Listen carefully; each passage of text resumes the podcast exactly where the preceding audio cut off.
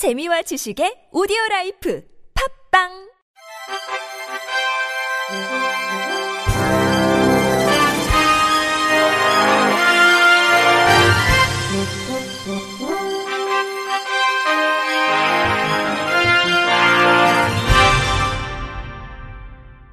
청취자 여러분 안녕하십니까? 8월 17일 목요일 KBIC 뉴스입니다.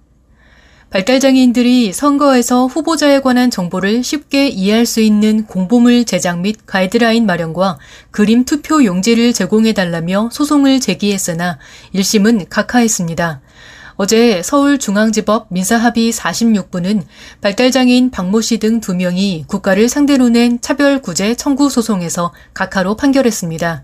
재판부는 원고들의 청구는 공직선거법 개정에 의해 법률적 근거를 마련한 뒤에서야 비로소 가능한 조치를 입법 없이 구하는 것이라며 법원이 구제 조치를 명하더라도 피고가 이를 이행할 수 없다고 판단했습니다. 박씨 등이 청구한 이해하기 쉬운 형태의 선거 공보물 배포와 그림 투표 용지 제공은 현행법상 위반되기 때문에 국회 차원에서 입법이 선행돼야 할 문제이지 법원 판단을 통해 해결될 수 있는 문제가 아니라는 취지입니다. 재판 과정에서 박 씨 측은 발달장애인이 이해하기 쉬운 공보물 제작을 위해 관련 공직선거 관리 규칙을 개정하게 해달라고 주장하기도 했습니다. 하지만 재판부는 일반적으로 적용할 수 있는 발달장애를 위한 이해하기 쉬운 형태의 정보 제작 가이드라인은 이미 상당한 수준으로 마련돼 있다며 청구를 받아들이지 않았습니다. 소송을 이끈 장애인 차별금지 추진연대 등 시민단체는 선고 직후 서울중앙지법 앞 삼거리에서 기자회견을 열고 판결 불복을 시사했습니다. 박씨 측 소송 대리인은 본안 판단조차 받지 못했는데 청구를 제대로 검토도 받지 못한 것에 납득을 못하겠다고 말했습니다. 박 씨도 직접 발언을 통해 민주주의 사회에서 누구나 누리는 참정권을 보장받고 싶다며 우리의 권리가 보장될 때까지 싸워 나가겠다고 했습니다. 이번 소송은 제20대 대통령 선거를 50일 앞둔 지난해 1월 법원에 제기됐는데 이들은 법원의 선거 공보 및 선거 공약서를 이해하기 쉬운 형태로 제작할 때 참고할 수 있도록 가이드북을 마련하고 후보자 소속 정당 로고와 후보자의 사진이 포함된 그림 투표 용지를 제공해달라고 청구했습니다. 환경부 산하 국립공원공단은 오늘부터 장애인도 불편함 없이 즐길 수 있는 국립공원 오감 맞춤 생태체험 과정을 운영한다고 밝혔습니다. 이 과정은 시각, 청각, 후각, 미각, 촉각 등 인간의 다섯 가지 감각을 활용해 국립공원을 즐기는 체험 프로그램으로 전국 14개 국립공원에서 무료로 참가 가능합니다. 해당 국립공원은 지리산, 북한산, 계룡산, 무등산, 소백산, 월악산, 주황산, 가야산, 내장산, 속리산, 덕유산, 태백산, 변산반도, 태안 해안 등입니다. 이날부터 11월 2일까지 북한산과 태안해안 등 8개 국립공원에서는 지체장애인을 대상으로 특수 휠체어를 활용한 바다 산악 체험과 지역 특산물을 활용한 간식 만들기 등의 과정을 운영합니다. 오는 23일부터 11월 19일까지 가야산과 내장산 등 5개 국립공원에서는 시각장애인을 위한 자연의 소리 듣기 및 향기 맡기 체험을 실시합니다. 오는 29일부터 11월 9일까지는 계룡산과 무등산 등 6개 국립공원에서 청각장애인을 대상으로 수어를 활용한 생태 해설 및 사찰 역사 체험과 국립공원 저지대 걷기를 진행합니다. 또 소백산 남천 야영전과 한여해상 학동 자동차 야영장에서는 무장의 야영 체험을 할 수 있습니다. 송형근 공단 이사장은 신체적 장애가 국립공원을 즐기는데 장벽이 되지 않도록 다양한 생태 체험 과정과 무장의 탐방 시설을 확대해 나가겠다고 말했습니다. 더불어민주당 소병훈 의원이 전기 자동차에 대해 장애인용 충전시설과 전용 주차구역을 설치하도록 하는 내용의 환경 친화적 자동차의 개발 및 보급 촉진에 관한 법률 일부 개정 법률안을 대표 발의했습니다. 올해 6월 말 기준 전국의 전기차 등록 대수는 46.5만 대로 2022년 12월 38.9만 대에서 6개월 만에 약 8만 대 증가했습니다.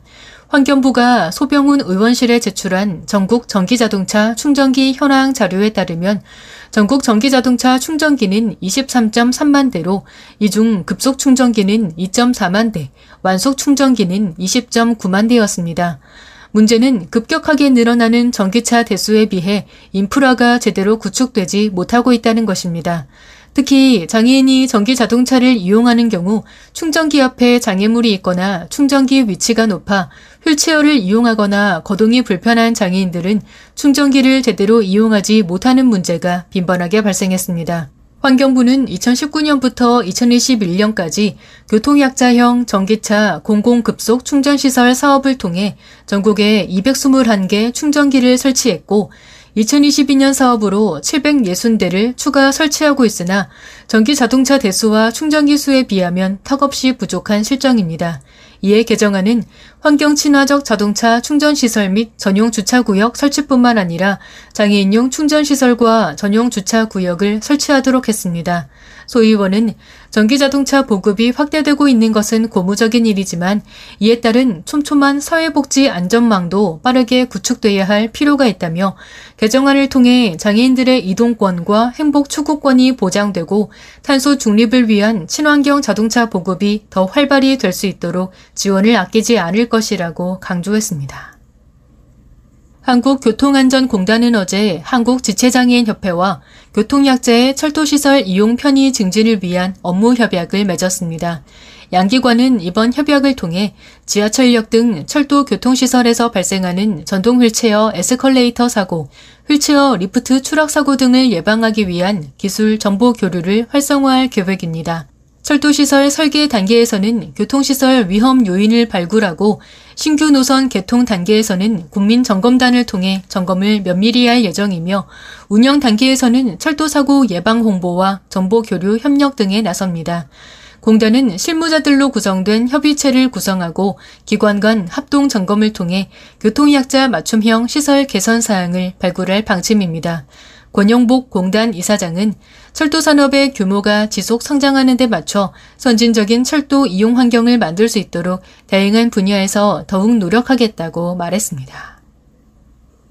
국가인권위원회가 기획 제작한 인권 영화 6편이 배리어프리 버전으로 제작됩니다. 국가인권위원회는 2023 인권영화 배리어프리 버전 제작 프로젝트로 제작된 인권영화 중 6편을 선정해 배리어프리 영화위원회와 함께 시각장애인을 위한 음성해설과 청각장애를 위한 배리어프리 자막을 넣어 인권영화 배리어프리 버전을 제작한다고 밝혔습니다. 인권영화는 국가인권위원회가 국민들의 인권의식 증진을 위해 2003년 6개의 시선을 시작으로 장편영화 5편, 옴니버스 영화 9편을 제작해 인권교육 교재로 보급해오고 있는 영화입니다. 인권영화 제작 20주년을 맞은 올해에는 그 가운데 6편의 작품을 선정해 배리어프리 버전 제작에 나섭니다. 선정된 작품은 임순례 감독의 나라라 펭귄, 강이관 감독의 범죄소년, 인권 애니메이션 모음 별별 이야기와 별별 이야기 2, 여섯 빛깔 무지개, 최익환, 신연식, 이광국 감독의 옴니버스 영화 시선 사이, 박정범, 신아가, 이상철, 민용근 감독의 옴니버스 영화 어떤 시선입니다. 선정된 작품은 연말까지 음성 해설 및 배리어프리 자막 제작 과정을 거쳐 배리어프리 버전으로 다시 제작되며 제13회 서울 배리어프리 영화제 및 12월 10일 세계 인권의 날을 맞아 특별 상영회도 마련될 예정입니다. 서울 역사 편찬원은 장애인의 정보 격차 해소를 위해 쉽게 읽는 서울사 등 2000년 서울의 역사를 담아낸 대중교양서를 오디오북으로 제작하고 국립장애인 도서관과 국회 도서관에 기증했다고 밝혔습니다. 이번 기증으로 서울 역사 편찬원의 오디오북이 국립장애인 도서관 국가대체자료 공유 시스템에 등재됨으로써 장애인 등급을 받은 이용자가 손쉽게 서울 역사 편찬원의 오디오북을 이용할 수 있게 됐습니다. 서울 역사 편찬원이 제작한 오디오북은 편안한 배경음악과 성우의 낭독으로 구성되어 있으며 편당 길이는 20분에서 30분 분량으로 올해 초부터 서울 역사 편찬원 누리집과 유튜브 채널 등을 통해 순차적으로 공개 중입니다. 쉽게 읽는 서울사는 역사학자를 비롯한 각 분야의 전문가 159명이 모여 집필했으며 고대, 고려, 조선, 개항기, 일제강점기, 현대 등 각 시대별로 20가지의 주제를 담았습니다. 서울 역사 편찬원은 이번 기증을 시작으로 향후 국내 주요 도서관 등의 오디오북 기증을 지속적으로 추진할 방침입니다. 이상배 서울 역사 편찬원장은 2000년 서울 역사는 누구라도 쉽게 접할 수 있어야 한다면서 이번 오디오북 기증이 모든 계층이 정보 소외 없이 서울 역사를 누릴 수 있는 계기가 되기를 바란다고 말했습니다. 끝으로 날씨입니다. 내일 전국 대부분 지역이 매우 덥겠습니다. 오전부터 저녁 사이 제주도에, 오후부터 저녁 사이 서울, 경기 내륙, 강원 내륙과 산지, 충청권, 전남권, 전북 동부, 경북권, 경남 내륙에 소나기가 내리는 곳이 있겠습니다. 예상 강수량은 경북권, 경남 내륙 5에서 60mm, 서울, 경기 내륙, 강원 내륙, 충청권, 전라권, 제주도 5에서 30mm입니다.